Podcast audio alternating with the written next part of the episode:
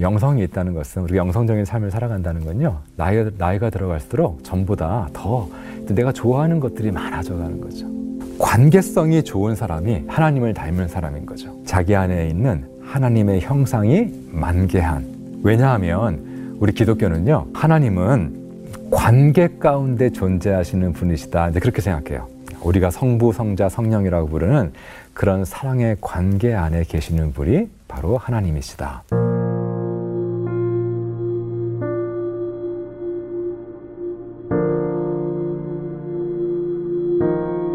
영성이라는 게 뭘까요?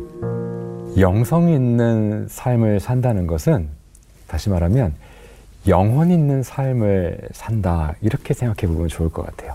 왜 요즘 이런 말 많이 하지 않습니까? 영혼 없는 표정, 영혼 없는 말, 뭐 영혼 없는 공무원. 근데 사실 우리가 하는 말이나 짓는 표정이나 그 몸을 움직여서 하는 모든 일에 사실은 영혼이 깃들어 있어야 되는 거잖아요. 그래야 사실은 인생을 사는 것처럼 정말 사는 것이죠. 우리의 노동도 영혼 있는 노동이 돼야 되고 또 우리 정치도 교육도 영혼 있는 교육이 돼야 되죠. 사실 전에는 비슷한 의미로 어, 자, 자기라는 말을 많이 썼었습니다. 셀프. 자기 개발이랄지, 자기 발견이랄지, 자기 실현, 또 자아 정체성, 뭐 이런 말들을 이제 많이 했었죠.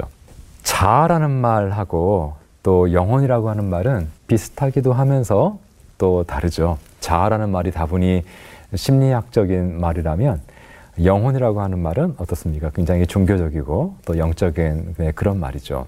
그간 그 제도적인 종교의 폐해를 많이 경험했던 서구 사회에서는 이제 사회의 어떤 공적 담론의 영역에서 이, 영, 이 종교적인 어휘들을 많이 몰아내려고 애써왔던 것이 사실인데, 근데 요즘은 인간이 진짜 인간다운 삶을 살아가는데 또 인간이 진정으로 자기를 실현하는 데 있어서 이 영성이라고 하는 거. 그리고 영성은 단순히 종교가 아니라 종교의 핵심이고 종교의 심층인데 이 종교의 핵심과 심층으로서의 영성은 인간이 진정으로 어, 자기다움과 인간다움을 꽃피워가는 일에 정말 중요하다, 기초다, 이런 생각이 확대되어 가고 있고 지금 우리나라에서도 점차 그런 추세가 어, 많아지고 있는 것 같습니다.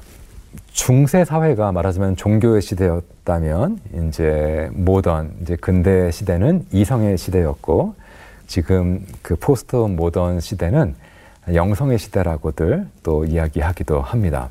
그런데 그 종교나 이성이 그러한 것처럼 영성이라고 하는 것도 그 자체가 무작정 좋은 것도 아니고 또 무작정 나쁜 것도 아니어서 우리는 영성이라는 것이 무엇인지에 대해서 옅은 생각이 아니라 좀 깊은 생각을 할 수 있어야 되 겠고 또 어떤 획일적인 생각을 하는 것이 아니라 또 다양한 생각을 할 수 있어야 된다고 생각합니다. 지난 수천 년간 사람들의 그런 영성과 삶을 풍요롭게 해주었던 기독교는 우리 인간에게 영성이 있는 이유는 인간은 하나님의 형상대로 지음받았기 때문이다. 네, 이렇게 가르치고 믿습니다. 하나님의 형상이라는 게 그러면 뭘까요? 그 전에는 인간에게만 고유하게 있다는 그 인간의 이성이 있지 않습니까? 리즌? 네, 리즌을 가리키는 것이다. 이렇게 이해했습니다. 이성은 뭔가 생각하는 거죠. 어, 데카르트의 그 유명한 말이 있죠. 나는 생각한다. 그러므로 나는 존재한다. 인간이 머리로 하는 생각이 있고요. 이 마음으로 하는, 가슴으로 하는 생각이 또 있는 것 같아요. 이 두 가지 생각이 사실은 다 있어야 되는 거죠. 그런데 이 데카르트 이후에 그 인류는요, 이 머리로만 하는 생각을 많이 했어요. 그래서 인류는 그간 머리가 굉장히 많이 좋아지고 커져서 사실 그 좋아진 머리로 많은 유용한 것들, 좋은 것들도 많이 만들어냈습니다. 하지만 그 좋은 머리로 이성으로 독가스도 만들고 또 핵폭탄도 만들고 지옥을 연출하기도 했죠. 그래서 지금 이 시대에는 이성보다 더 중요한 것이 있다. 이런 생각을 하기 시작했어요. 인간에게 있어서 이성보다 더 중요한 것은요, 관계성이라고 생각합니다. 관계성. 이성이 중요한 것도 관계성을 위해서 그런 겁니다. 관계를 잘 맺으려면 생각을 잘해야 됩니다. 내 생각밖에 할지는 모르면 관계를 맺을 수 없잖아요. 마음의 생각을 할 수 있어야 내 관계를 맺게 됩니다. 그래서 관계성이 좋은 인간이 진정한 인간이라고 우리가 얘기할 수 있는 것이죠. 관계성이 좋은 사람이 우리 기독교적으로 얘기하면 자기 안에 있는 하나님의 형상이 만개한 아주 충만하게 꽃핀 사람이라고 할 수 있습니다. 하나님을 닮은 사람인 거죠. 왜냐하면 우리 기독교는요, 어, 하나님은 관계 가운데 존재하시는 분이시다. 이제 그렇게 생각해요. 우리가 성부, 성자, 성령이라고 부르는 그런 사랑의 관계 안에 계시는 분이 바로 하나님이시다. C.S. 루이스는 이 하나님은 사랑이시다라고 하는 이 성경의 말씀과 삼위일체라고 하는 기독교의 전통적인 교리, 교리가 어떻게 연결되는지를 이렇게 설명합니다.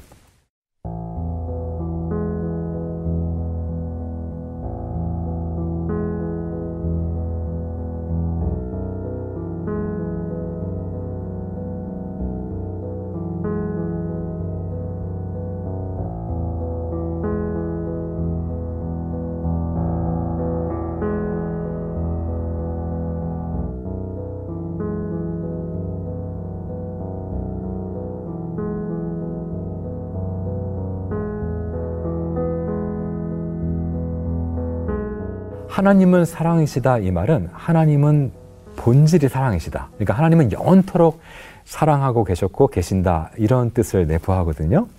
그러면 하나님이 이 세상을 창조하기 이전에는 이 세상이 존재하지 않을 때는 하나님이 뭘 사랑하고 계셨을까요? 바로 여기에 대해서 어, 답을 줄 수 있는 것, 주는 것이 바로 기독교의 삼위일체 교리다. 루이스가 그렇게 설명을 합니다. 하나님이 태초에 세상을 창조하기 이전부터요, 하나님은 사랑하고 계셨어요. 성부 하나님이 성자 하나님을 사랑하고 계셨고, 성자 하나님이 그 사랑에 응답해서 성부 하나님을 사랑하고 계셨고, 그 사랑의 관계, 그 사랑의 영이 곧 성령 하나님이셨어요. 다시 말하면, 태초에 관계가 있었다는 거죠. 태초에 고독이 있었던 것이 아니라, 태초에 관계가 있었다. 태초에 사랑의 관계가 있었다. 우리가 삼위일체라고 부르는 어, 사랑의 관계가 있었다. 그리고 이 세상 모든 것들은 바로 그 사랑의 관계로부터 비롯하는 것들이죠. 인간에게 영성이 있다는 것은 바로 인간은 바로 이러한 하나님의 형상대로 지음받은 존재이기 때문에 인간은 그렇게 관계 속에서 살아갈 때 비로소 가장 인간다운 인간이 될 수 있고 하나님을 닮은 인간이 될 수 있고 또 인간다움과 자기다움을 꼽힐 수 있는 그런 존재가 된다는 거죠. 근데 여러분 어떻습니까? 우리 관계 이야기를 하고 있는데요. 우리가 보통 관계 그러면 어, 나와 너 같은 이런 인간관계를 먼저 자연스럽게 떠올리게 되죠. 맞습니다. 하지만 성경은요, 이런 나와 너라는 인간관계보다 더 선행하는 관계가 있다라고 그렇게 가르칩니다. 하나님과 나, 나의 관계가 그것이다. 사실은요, 하나님이야말로 궁극의 너라고 할 수 있어요. 그래서 기독교는요, 이런 궁극의 너이신 하나님과의 관계가 모든 다른 관계의 기초고 이 하나님과의 관계가 좋아지면 그래서 어, 우리 인간 관계, 나와 인간 너와의 모든 관계가 좋아질 수밖에 없다 이렇게 어, 생각합니다. 그래서 아, 루이스가 좋은 예를 들어서 이렇게 이야기합니다. 바퀴 살들이 바퀴축과 테두리 위에 제대로 어, 끼어져 있기만 하면 다른 실과의 간격도 자연히 바르게 조정되는 것처럼 우리도 하나님과 바른 관계를 맺게만 하면 틀림없이 동료 피조물들과도 바른 관계를 맺게 됩니다. 네, 루이스가 이렇게 이야기합니다. 하나님 사랑이라고 하는 뿌리가 있으면 그 뿌리 위에서는 반드시 이웃 사랑이라고 하는 열매가 맺히게 된다는 거죠. 하나님과 바른 관계를 맺고 있는 인간은 인간이라면 어, 타자를 모든 타자들을 나의 그런 이기적인 목적을 위한 수단으로 여기는 것이 아니라 그 존재를 그 목적으로 대하고 또 사랑하게 되는 거죠. 그리고 하나님과의 관계가 좋아지면 나와 자연사의 관계도 좋아지게 됩니다. 흔히 인간을 만물의 영장이라고 하죠. 아, 사실 인간이 만물의 영장이라고 하는 것은 어, 만물을 자기 멋대로 착취하고 이용하고 써먹을 수 있다. 지배하고 정복할 수 있다. 이런 의미에서가 아니라 이 세상 모든 만물을 창조자이신 하나님께서 창조하셨고 또 그렇게 하나님의 창조의 영이 깃들어 있는 그 자체로서 가치 있는 영물로서 알아보고 그리고 만물이 그렇게 하나님의 그런 창조물로서 아름답게 보존되도록 가꾸고 보살피는 그런 존재라는 의미에서 인간은 내 만물의 영장이다라고 우리가 생각해야 된다라고 믿습니다. 그래서 하나님과의 관계가 좋아지면 나와 자연사의 관계도 좋아지는 거죠. 그리고 하나님과 나의 관계가 좋아지면요. 나와 나 사이의 관계도 좋아지게 됩니다. 인간은 누구나 다 자기를 사랑하는 것 같지만 깊이 들여다보면 정말 진정으로 자기를 사랑하기란 어렵습니다. 아, 인간은 자기 혐오에 빠지기 쉽고요. 자기를 용서해주기 어려워합니다. 자기가 자기를 받아주기 힘들어하죠. 그래서 심리학자들은 이렇게 얘기하죠. 인간이 자기가 자기를 진정으로 받아줄 수 있을 때 그때 비로소 다른 사람들을 잘 받아줄 수 있게 된다. 우리가 다른 사람을 잘 받아주지 못하는 이유는 내가 먼저 나를 잘 받아주지 못하기 때문에 그런 것이다. 이런 얘기를 많이 하죠. 현대인들은요, 자의식은 굉장히 센데 자존감은 굉장히 바닥이다, 낮다, 이런 얘기를 자주 합니다. 그 자의식이 세면요, 그 자존감이 높기 어렵습니다. 왜냐하면 자의식이라고 하는 말은 말 그대로 내가 나를 의식한다는 거잖아요. 그러니까 이 말은 내가 늘 내 모습을 어떤 거울에 비추어 본다는 거예요. 근데 인간이 자기 모습을 거울에 비추어 보면요. 높은 자존감을 갖기가 어려워요. 왜냐하면 자기가 보기에도 자기가 별로일 때가 많지 않습니까? 네, 심지어 싫을 때도 있고. 그래서 늘 자기 모습을 거울에 비추어 보는 사람은 네, 자존감이 높기가 그래서 어려운 것이죠. 그래서 영성 깊은 신앙인들은요, 어, 자기 모습을 어, 그렇게 거울에 비추어 보지 않습니다. 대신 그분들은요, 자기를 지금 이 순간도 어, 바라보고 계신, 사랑의 눈으로 바라보고 계신 그 하나님의 눈동자에 비쳐 있는 내 모습을 이제 보는 거죠. 어, 말하자면 그 사랑의 눈동자에 비쳐 있는 내 모습은 어떻습니까? 내가 사랑해 줄 수 있죠. 어, 하나님께서 받아주신 내 모습이잖아요. 하나님이 사랑해 주시는 나이기 때문에 나도 그 나를 받아줄 수 있게 어, 되는 것이죠.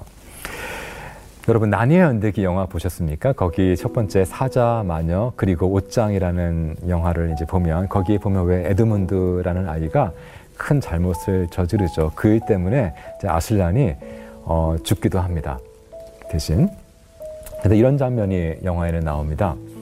아슬란과 이 에드문이 이렇게 만나서 서로 얼굴과 얼굴을 맞대고 대화를 나누고 있는 네, 그런 장면입니다. 그 에드문드는 자기를 바라보고 있는 그 아슬란의 눈동자에서 뭘 봤을까요? 아슬란이 자기의 목숨까지 바쳐서라도 사랑하는 그의 모습이, 그 존재의 모습이 그 아슬란의 눈동자에 들어 있었겠죠. 바로 네, 이런 것입니다.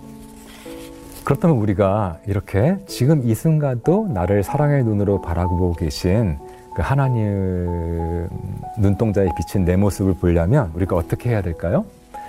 네, 우리가 눈을 들어 네, 하나님의 눈동자를 바라보고 그 눈을 마주쳐야겠죠. 네, 하나님의 얼굴을 바라보고 하나님의 얼굴을 구해야겠죠. 사실 기독교 영성이란 한마디로 우리가 늘 하나님의 얼굴을 구하고 하나님의 얼굴을 바라보는 것, 네, 그것이 바로 기독교 영성이고 영성적인 삶이라고 할 수도 네, 있습니다.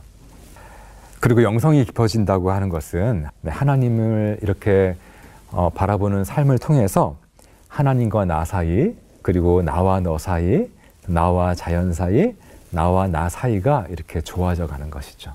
이런 모든 사이가 좋아지면 우리가 우리의 삶이 어떻게 될까요? 좋은 것들이 점점 많아져 갑니다. 제가 여러분들한테 질문을 하나 드리고 싶은데요. 여러분요, 그 나이가 들어갈수록 나이가 들어갈수록 이 세상에 좋은 것들이 점점 많아지고 있, 나요 아니면 나이가 들어가면 들어갈수록 뭔가 이렇게 싫은 것들이 점점 많아지고 있습니까? 그러니까 보기만 해도 좋고 생각만 해도 좋고 이런 것들이 점점 많아져 가고 있다면 그때는 아 내가 정말 잘 나이를 먹어가고 먹어가고 있는 거구나 이렇게 생각해도 좋을 것 같아요. 근데 그렇지 않고 나이 들어갈수록 뭔가 이렇게 싫은 것들이 많아져 가고 있다면 네, 문제가 있다고 생각해도 좋을 것 같아요. 저는 영성 이렇게 생각합니다. 영성이란 좋은 것들을 좋아할 줄 아는 영혼의 능력이라고 네, 그렇게 생각합니다. 이 세상에는요, 네, 좋은 것들이 많이 있습니다. 왜냐하면 좋으신 하나님께서 창조하신 세상이거든요. 비록 인간의 죄로 인해서 이 세상이 어두워졌지만 그럼에도 불구하고 하나님이 참되고 선하고 아름다우신 분이시기 때문에 하나님이 창조하신 이 세상에 그런 참되고 선하고 아름다운 것들이 여전히 네, 하나님의 은혜로 네, 존재할 수 어, 있게 되는 것입니다. 물론 우리 이 세상에는 우리가 마땅히 싫어해야 될 것들도 네, 많이 있습니다. 하지만 내가 싫어해야 되는 것들을 싫어하는 일에 시간과 마음을 쓰다 보면 인간이 자기 영혼을 잃어버리기가 쉬운 것 같아요. 나쁜 것을 미워하는 일에 시간과 마음을 쓰기보다는 그보다는 좋은 것을 좋아하는 일에 시간과 마음을 더 쓸 줄 알아야겠습니다. 기독교 신앙은요, 이 세상에 있는 모든 참되고 선하고 아름다운 것들은요, 그런 모든 것들의 좋은 것들의 원천이신 좋으신 하나님으로부터 이렇게 흘러나오는 것이다. 네, 그렇게 생각합니다. C.S. 루이스는 이런 말을 한 적이 있는데요. 하나님의 영광이, 그 하나님의 찬란한 영광이 우리의 지성에 닿으면 네, 그것이 진리가 되는 것이고, 우리의 의지에 닿으면 그것이 선이 되는 것이고, 우리의 감각에 닿으면 그것이 즐거움, 네, 플레저, 아름다움이 되는 것이다. 네, 이렇게 이야기합니다. 그래서요, 하나님의 영광, 우리가 하나님을 더 깊이 어, 알아가면 알아갈수록 이 세상에 있는 모든 좋은 것들, 진리와 선과 아름다움과 즐거움에 대해서 눈을 떠가고 더 많이 알고 네, 누릴 줄 알게 되어 갑니다. 그럼 어떻게 되는지 아십니까? 그렇게 되면 우리의 세계가 네, 점점 점점 이렇게 넓어져 갑니다. 내, 내 세계가 점점 이렇게 넓어져 가요. 뭐 내가 못 보던 세계가 있잖아요. 근데 하나님을 알게 되면 전에 못 보던 어떤 가치나 아름다움도 보게 되고 또 의미도 알게 되고 또 전에 내가 못 보던 눈물도 보게 되고 왜 전에는 그 전에는 나만 알았잖아요. 나만 나만 알고 나만 알고 살았는 게 전부였는데 하나님을 알게 되면 하나님이 창조하시고 지금도 사랑을 쏟아서 하나님이 구원하고 계신 이 세상이 다 보이니까 나만 알던 삶에서 내 마음도 넓어져 가고 생각도 넓어지고 커지고 그러니까 뭔가 이렇게 우리가 커지고 넓어지고 내가 성장한다는 말 그래야만 사실 진짜 신앙인 것 같아요. 근데 신앙생활을 어, 하는데 이렇게 정말 내 존재가 이렇게 커지는 이런 경험이 없다면 우리가 자신을 좀 성찰해 볼 필요가 있지 않나 네, 그런 생각을 합니다. 나한테만 몰입되어 있는 게 아니고 좀더 넓어진다는 그렇죠. 사실은 어, 루이스가 옛날에 루이스가 진짜 겸손한 사람은요 맨날 입만 열면 저는 죄인입니다 저는 뭐 버러지 반도 못합니다 뭐 자기를 낮추는 사람이 겸손한 사람이 아니라 자기 앞에 있는 것에 대해서 진정한 관심을 보여. 그러니까 대화할 때 내 얘기를 잘 들어주는 사람이랑 그 사람 겸손하기 때문에 그런 거예요. 자기 안에 갇혀 있는 사람은요 남의 말을 잘 듣지 않습니다. 자기 문제에 갇혀 있어서. 근데 진짜 겸손한 사람은요 남의 얘기에 그냥 귀를 기울여 주는 게 아니라 진짜 관심이 가요. 왜냐면 나를 벗어났기 때문에 그런 모든 타자 많은 것들에 대해 관심이 갑니다. 나를 열거든요. 네, 그런 그런 것이 진짜 겸손이지. 뭐 입만 열면 나를 이렇게 비, 자기를 비하하는 게 겸손이 아니라 그 자기를 초월하는 것이 이제 겸손이라는 것이거든요. 그러니까 사실은 그러니까 기독교 신앙도 어, 성경을 성경만 읽는 것이 아니라요. 성경을 더 깊게 읽으면 하나님 이 세상을 사랑하시는 하나님을 만나게 되면요. 이 세상 많은 문제들에도 관심을 갖게 돼요. 환경 문제랄지 뭐 이런 또 우리의 사회 문제랄지. 그러니까 하나님 성경만 읽는, 사람이 하나님을 더 깊이 사랑하는 사람이 아닐 수 있어요. 왜냐하면 성경에서 우리가 만난 하나님은 이 세상에 관심이 많으시고 이 세상에서 많은 사람들을 건지 그 구원하고 싶으신 분이시거든요. 그럼 우리가 세상을 알아야 되잖아요. 그러니까 우리가 음, 전에는 뭐 관심이 없었는데 하나님을 만나고 나서는 이제 다른 책도 알게 되고 공부하게 되고 이렇게 사회로 나가는 거죠. 이렇게 뭔가 그런 것이 건강한 신앙이 아닌가.